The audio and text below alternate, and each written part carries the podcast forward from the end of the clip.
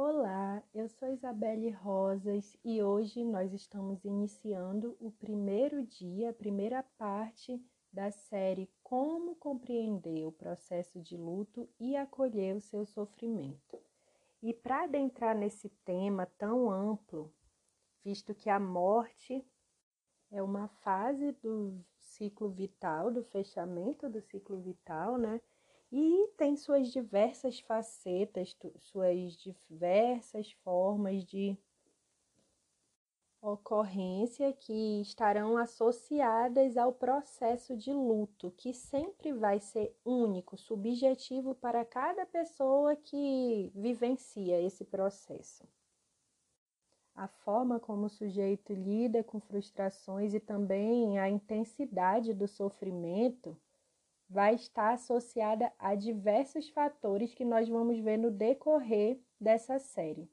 Mas antes de tudo, eu quero levar vocês a uma reflexão de o porquê que nós temos tanto pavor desse assunto, né?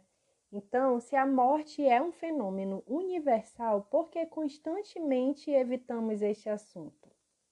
A morte é inerente à condição humana. É um tema tabu, gerador de angústia, por apresentar incerteza e sempre nos coloca em posição de desamparo.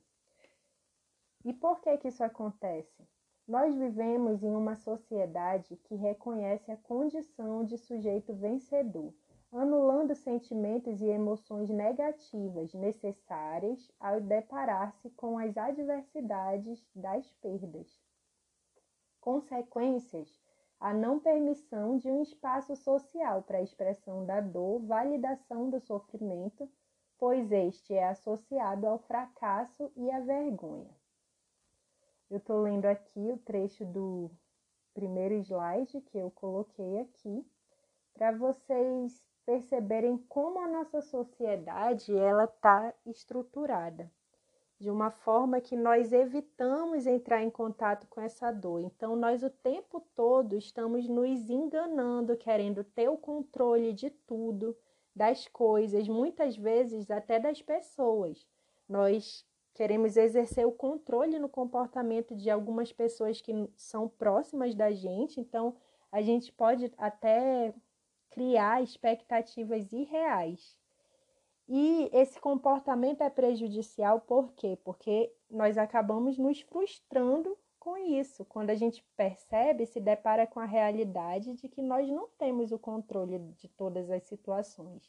E muitas situações que são geradoras de preocupação, elas fogem da nossa, do nosso âmbito de responsabilidade. Então, não tem muito o que fazer e a preocupação ela vai de alguma forma dificultar ao invés de auxiliar, de ajudar. E a morte ela chega para nos tirar essa, essa certeza ilusória, chega para tirar também a nossa armadura de vencedor, né? Elas nos coloca no mundo real, o mundo da imprevisibilidade, então, a, a partir do momento que nós entramos em contato com aquele impacto da perda, a gente acaba, de certa forma, aprendendo e aceitando a nossa vulnerabilidade diante de situações que fogem do nosso controle e percebemos a nossa humanidade, a sociedade do espetáculo consumismo e redes sociais as drogas do século. Então eu peguei esse termo, a sociedade do espetáculo, do sociólogo Zygmunt Bauman, que ele fala justamente disso, assim, da plasticidade das nossas relações, que são momentâneas, onde os sujeitos são comparados a objetos descartáveis. Então, esse é o, o pano de fundo que nós estamos o tempo todo sendo influenciados e influenciando através das redes sociais, através da nossa necessidade de consumismo, muitas vezes o consumismo exagerado. E o que eu quero trazer para vocês é essa necessidade de fuga de sofrimento, de não deparar com aquilo que nos faz mal, e a busca do prazer imediato. Então, eu coloquei aqui: consumismo e redes sociais, as drogas do século. Então, nós temos é, uma sociedade que estimula muito as redes sociais, o consumismo, como uma forma de fuga da realidade. Então, o sujeito, movido ao prazer imediato, buscando cada vez mais ter, na tentativa de preencher um vazio existencial e na desgastante manutenção de uma perfeição patológica que exclui a própria subjetividade humana. As redes sociais, elas são projetadas de uma forma assim esteticamente perfeita para nos prender, ela é um mundo irreal de felicidade, os filtros são bem articulados, bem calculados, de uma simetria assim perfeita, para que a gente possa viajar e acabar comparando a nossa vida com aquilo que não é real, comparando a nossa realidade com a realidade ilusória das redes sociais. E o apelo ao consumismo hoje em dia está muito mais sofisticado, né? mais personalizado, graças às mídias sociais também, graças à tecnologia. Parece assim que é instantâneo, a gente, a gente fala de uma coisa, de um determinado assunto e já aparece no nosso feed. Quando é um produto, surge logo aquele desejo, aquela ilusão de que a nossa felicidade está lá, um clique de distância e se a gente não pensa, não analisa e vai logo cedendo aquilo, aquele impulso, sem analisar se a gente está mesmo precisando daquilo, né? Cede aquele impulso rápido da busca do prazer. E aí, logo depois que a gente compra, perde o interesse, porque muitas vezes nós não temos a real necessidade, aquele produto não vai ser útil, não vai ser revolucionário, nós só estamos assim seguindo a modinha do momento, né? E aí compra, perde o interesse, vira aquele ciclo vicioso, né? De comprar outra coisa, porque logo surge uma nova, um novo produto muito melhor. E aí você já dispara lá aquele gatilho que é associado ao prazer, né? Da compra, só que é uma satisfação momentânea e isso pode se tornar esse ciclo vicioso, né? Assim também acontece com as fotos. Quem nunca se pegou comparando a sua vida com a do fulaninho que postou aquela foto perfeita num lugar lindo? Aí a gente pensa, olha como o fulano tá feliz e eu aqui trabalhando na realidade, né? Só que a gente compara com uma coisa que nós não temos a certeza, porque do outro lado da tela, pode ser que esse essa pessoa que postou tá num dia péssimo, postou aquela foto para se sentir melhor mesmo, para ver naqueles likes, os coraçõezinhos, a salvação daquela autoestima que estava baixa nesse dia. E quem é que está errado nessa história, né? É, é o que postou a foto, o que não postou ficou só olhando? Ou são as redes sociais? Será que a gente tem que abolir logo essas redes sociais, já que faz tanto mal, né? Não é bem assim, nós não vamos ser radicais a esse ponto. Por quê? É um fato que as redes sociais, o consumismo em exagero, eles prejudicam. Então precisa o quê? Haver equilíbrio, precisam ser dosados.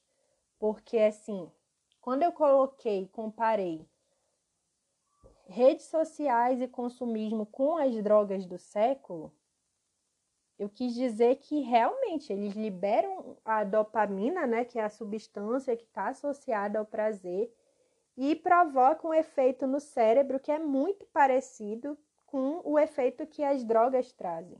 Então, libera aquela dopamina, que é o neurotransmissor do prazer, e isso ativa circuitos de recompensa, que são viciantes e são curtos. Então, a gente está sempre querendo mais, porque aquele efeito acaba rápido. E se tem um grupo que é bem mais vulnerável, são as crianças e os adolescentes. Eles são bem mais afetados, Muitas vezes eles depositam toda a, a sua autoestima num, numa foto que eles postaram. Eles precisam daqueles coraçõezinhos, daqueles likes, para que eles se sintam pertencentes, né, de um grupo, para que eles precisam às vezes daquele determinado produto para fazer parte daquela modinha do momento. Então, nós precisamos nos conscientizar e conscientizar os jovens e as, cri as crianças, né? Que esse mundo é um mundo irreal. E algumas dicas úteis também. Estipular um tempo mínimo para acessar as redes sociais, não ficar baseando o dia inteiro na, no uso dessas redes sociais procurar seguir perfis com conteúdos relevantes para o seu desenvolvimento pessoal e, claro, evitar a comparação da sua vida com as postagens dos usuários das redes. Então, a internet ela vem sim para conectar, para conectar pessoas com o mesmo interesse e ela é muito útil e pode ser usada como uma ferramenta aliada ao seu crescimento pessoal. Quando você busca nela é, usuários, é, perfis relevantes que vão te agregar de alguma forma, vão agregar o teu conhecimento. Passando para o terceiro tópico dessa série, sobre o processo de luto, agora vamos entrar mesmo no fenômeno da morte. Para entrar nesse assunto do processo de luto, eu trouxe aqui uma frase do Alexandre Coimbra, do livro Cartas de um Terapeuta para Seus Momentos de Crise. Uma frase muito, muito bonita mesmo que me marcou, assim, impactou. Então, há muito de mim na vida e há muito de vida em mim. Depois de mim, você é mais humano, mais humilde, é consciente de sua pequenez. E por ser tão pequeno, eu por lhe ser tão temível, é olhando nos meus olhos que você termina por descobrir a sua grandeza. Essa frase é bem poética e bem bonita e real, né? Verdadeira. Porque a experiência do luto, ela é devastadora, sem sombra de dúvidas. Mas ao mesmo tempo é um processo que faz você se voltar para dentro, refletir sobre tudo na sua vida, né? Então, agora vamos entender como acontece esse processo de luto, o trabalho de luto denominado por Freud. Então, eu vou ler aqui a parte que eu separei.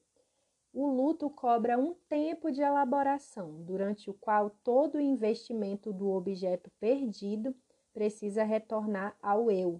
Até que o eu possa voltar a investir no mundo, é necessário que se processe o que Freud chamou de trabalho de luto.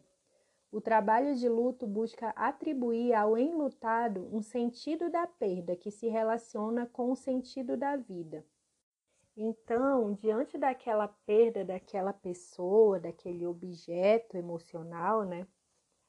Houve um investimento durante um período de tempo longo em que você compartilhou de momentos com aquela pessoa, que você compartilhou experiências, então houve um, um investimento afetivo, né? Que vai ser perdido quando a gente tem a consciência de que aquela pessoa não vai mais voltar, né? Então, para que ocorra uma elaboração né, dessa perda e uma reestruturação, uma reorganização é preciso um tempo, não vai ser da noite para o dia que vai ter esse restabelecimento e que a pessoa vai amenizar esse sofrimento, que muitas vezes não existe, nunca existe esquecimento, né? Existe o que? Existe lembrar sem sentir tanta dor como no começo. E assim, coloquei aqui que o fenômeno da morte e o processo de luto ele é influenciado por vários contextos, várias situações, né? Se existe para cada tipo de morte, existe, ninguém morre do mesmo jeito, também ninguém vai sofrer do mesmo jeito. Então, os tipos de morte, as emoções vivenciadas que são diversificadas, porque depende da forma como a pessoa lida com o sofrimento. Muitas pessoas choram, muitas pessoas se isolam. Fatores culturais, fatores de estruturação do sistema familiar. Então, como aquela família foi estruturada, como é aquele sistema familiar? Será que é permitido o sofrimento? Se não é? Será que eles compartilham da dor do sofrimento ou será que cada um vai para o seu canto? E também a subjetividade humana, nossas características inatas, às vezes genéticas, elas determinam também a forma do enlutamento. Cada pessoa tem seu tempo de elaboração e sua forma de viver o luto. O trabalho do luto, ele busca atribuir um sentido da vida a partir dessa perda daquele objeto. Então você sente a perda durante todo esse processo, mas aos poucos você vai se reconstituindo, você vai buscando refletir sobre o significado dessa perda, o que a morte daquela pessoa significou para você, por que isso aconteceu comigo? Muitas pessoas perguntam, né?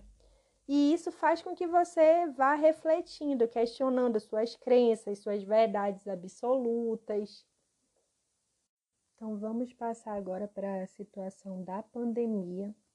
Covid-19, um luto universal.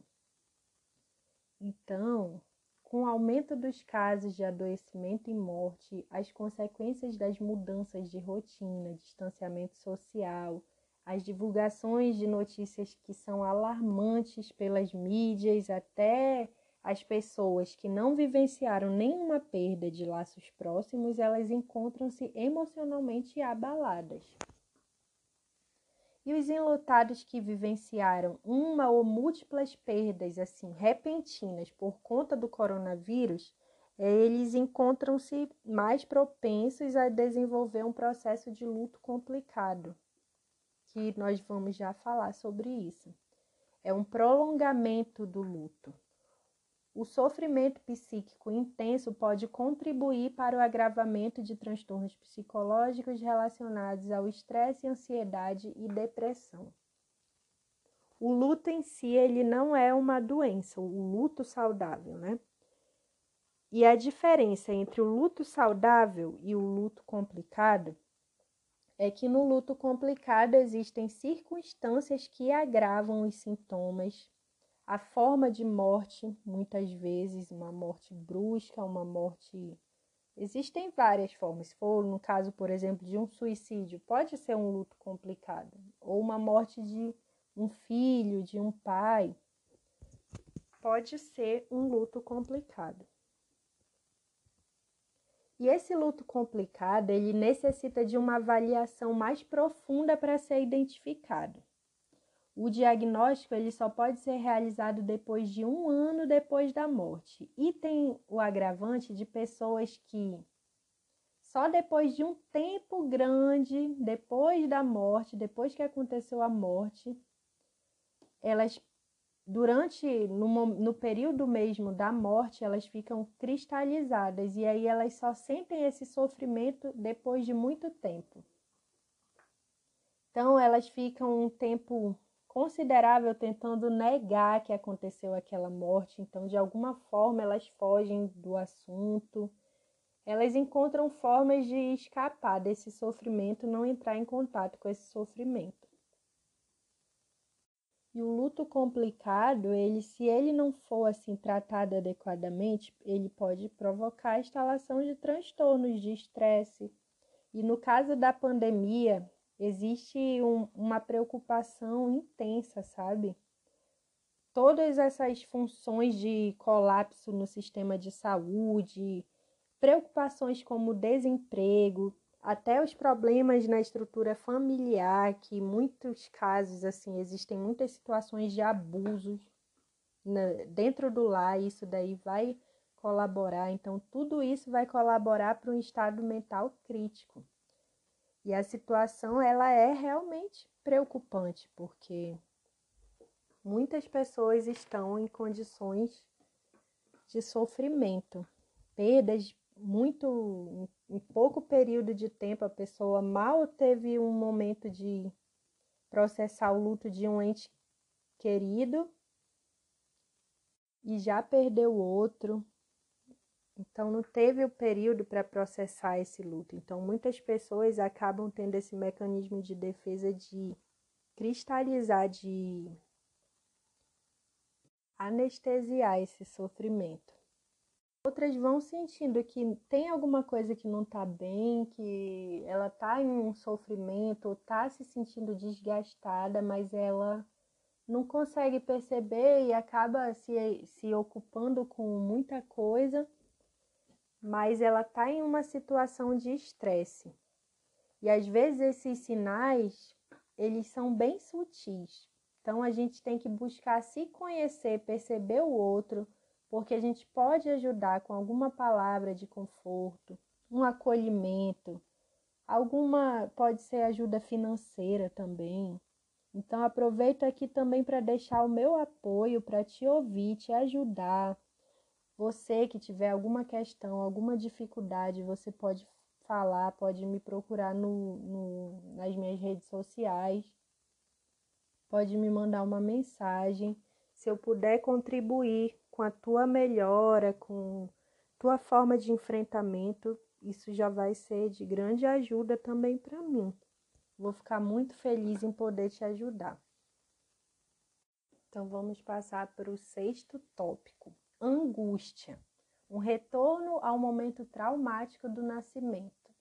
Freud.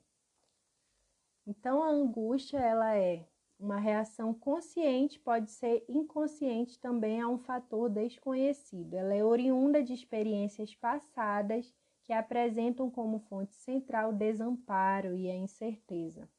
A psicanálise denomina sinal de angústia, descrevendo uma condição de ansiedade, um alerta que atua no sistema límbico, preparando o corpo para o comportamento de luta ou fuga. Angústia é um sentimento que todos nós sentimos. E é o primeiro primeira reação à ansiedade, ela caminha com a ansiedade, é uma forma de ansiedade e é a primeira forma de sensação que nós sentimos no momento do nascimento. E diante de qualquer trauma surge essa angústia, porque o momento do nascimento é um momento traumático. Então, todos nós sabemos como é sentir uma angústia, aquele aperto no peito. É bem assim semelhante também e se confunde com a ansiedade, aquela tristeza. E o momento do nascimento é um momento traumático, nós vivemos um trauma, né? uma mudança brusca de ambiente. Então a gente sai daquele conforto do útero, a gente perde aquele espaço de proteção, mas também diante de cada mudança, cada perda e cada conflito e trauma, existem os ganhos também. Então, nós ganhamos um mundo novo no nascimento, novos aprendizados, a gente começa a experimentar novos sabores, sentir o cheiro da mãe. Mas é claro, é um luto. O luto ele sempre acompanha uma forma de mudança. E a partir do nascimento, é interessante falar também que nós adquirimos um conflito interno no nosso, na nossa psique, no nosso aparelho psíquico, que é um conflito entre duas forças que são opostas. A pulsão de vida, que é o nosso instinto de sobrevivência, e a outra força contraditória e autodestrutiva, que é a pulsão de morte, é um desejo inconsciente de conhecer e dominar a morte, desafiar a morte. Então, um exemplo disso são pessoas que se colocam em perigo, em situação de perigo, ou em, em esportes que desafiam mesmo a vida. Então, isso é um exemplo onde existe lá uma característica de pulsão de morte bem perceptível. Sétimo tópico: emoções são reguladoras do organismo. A angústia e a ansiedade são emoções reguladoras. Entre outras emoções, elas podem ser sentidas de forma intensa no processo de luto, onde o estresse também vai se fazer bem presente e mais perceptível no momento inicial, né, daquela reação inicial da perda, né, da notícia. E provoca reações somáticas, porque conecta todo o sistema nervoso. Então a gente consegue perceber esse, essas emoções no nosso corpo. A angústia gera aquele aperto no peito, a ansiedade também. E isso pode provocar também sensações assim de falta de ar, que são reações físicas, né? Que são relacionadas ao estresse e muitas vezes são confundidas com alguma patologia física, de, como, é, como infarto, e o que é o estresse? Ele é o acúmulo de adrenalina no organismo. É um processo semelhante a uma descarga elétrica. E ele libera um líquido aquoso que se chama cortisol, que pode causar o acúmulo e a, o aumento de glicose no sangue e também tem outros, outros prejuízos né, do nosso sistema imunológico por causa do cortisol.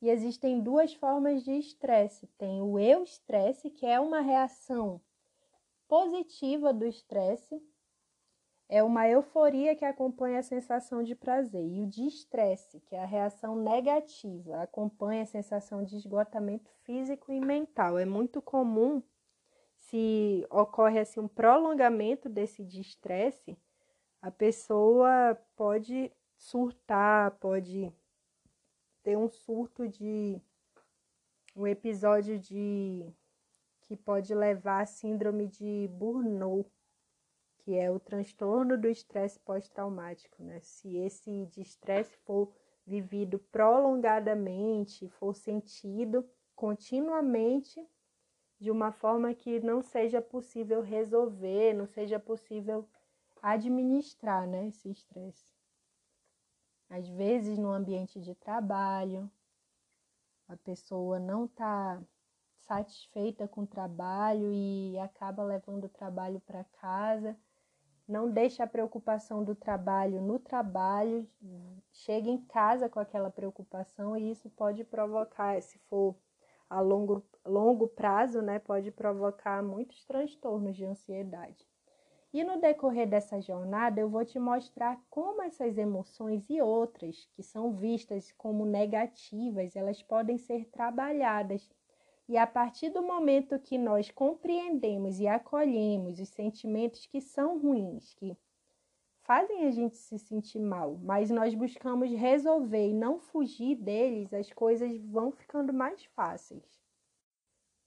Próximo tópico: compreendendo as fases do luto. As fases do luto tem um vídeo que eu explico melhor, mas são quatro fases. A fase 1, um, que é a fase da notícia, aquela fase do impacto, primeiro momento de choque, né? Da notícia. A fase 2, que é a fase de negação ou barganha, ou a fase da saudade onde a pessoa fica fantasiando muito o retorno da pessoa perdida e no final de cada fantasia sobre esse retorno do ente perdido, ocorre uma frustração caracterizada pela raiva, pela irritação. Aí a fase 3 é a fase do desespero então a pessoa se sente desamparada e acha que não vai conseguir suportar aquela perda e não vai conseguir seguir a vida sem o morto.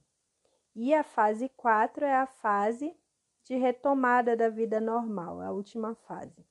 Mas o que eu quero ressaltar aqui é um trabalho com tarefas que são respectivos a cada fase.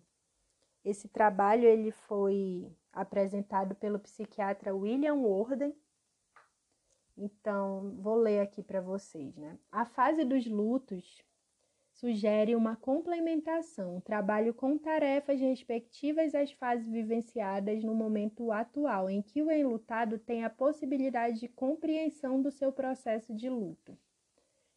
Ela pode ser auxiliada por um profissional para ajudar o enlutado no cumprimento, então cada tarefa ela busca é, uma realização, né, para que o enlutado possa compreender a importância dessas tarefas. Eu vou citar aqui as tarefas, mas no decorrer da série nós vamos aprofundar cada tarefa com dicas também de como passar por cada tarefa que envolve as fases do luto. Então, a tarefa 1 um é aceitar a realidade da perda, encarar que a pessoa está morta e não voltará. Vocês vão me ver falando muito esse termo, o morto, a pessoa morta, porque isso vai contribuir para a aceitação dessa perda. Só esse termo já ajuda a pessoa a entrar em contato com essa realidade. Então, a tarefa 2, processar a dor do luto, entendendo que muitas pessoas relatam sentir uma dor física acompanhada da dor emocional. Essa tarefa ela se torna relevante e é um pré-requisito para as duas últimas tarefas. Então, primeiro, nós precisamos aceitar a realidade da perda.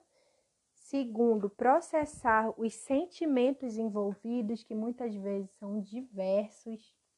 Então, entender cada emoção, como ela surge e o porquê, né? Porquê de você estar tá se sentindo dessa forma, muitas vezes triste, desesperado, ansioso. E é preciso direcionar essa dor, então externalizar. Existem pessoas que não se permitem sofrer e elas fazem de tudo para camuflar essa dor. Elas podem encontrar refúgio no uso excessivo de calmantes, bebidas alcoólicas e psicoativos. Tudo isso esses mecanismos evitativos, eles fazem com que a pessoa não busque realizar essa tarefa 2. E mais para frente vocês vão entender melhor assim, né? Por que, que esses comportamentos eles podem ser prejudiciais. A tarefa 3 é o ajustamento interno, que são as percepções de si, dos seus valores, das suas crenças diferenciando das percepções do morto. Então, tem pessoas, quando o vínculo é muito forte, que elas tinham uma convivência muito frequente com aquela pessoa morta, e ela às vezes ela mistura as suas percepções, suas ideias, suas crenças com as do morto. Então, buscar diferenciar, buscar dividir as suas crenças, né? O que é seu e o que é do morto. E ajustamentos externos também da tarefa 3, então uma reorganização da rotina. Tem muitas coisas que precisam ser adaptadas sem a pessoa falecida. Muitas vezes a pessoa falecida tinha muitas responsabilidades no lar e essas responsabilidades elas vão ter que ser direcionadas para outras pessoas às vezes a pessoa deixou pendências também, tudo isso precisa ser resolvido. A tarefa 4, encontrar uma conexão duradoura com o morto, reservar um espaço psíquico compatível com a importância daquela pessoa, que não vai ser esquecida, mas será lembrada de forma branda, positiva e leve. Cada tarefa dessas, como eu falei, eu falei basicamente superficialmente aqui, né? Mas nós vamos aprofundar cada tarefa.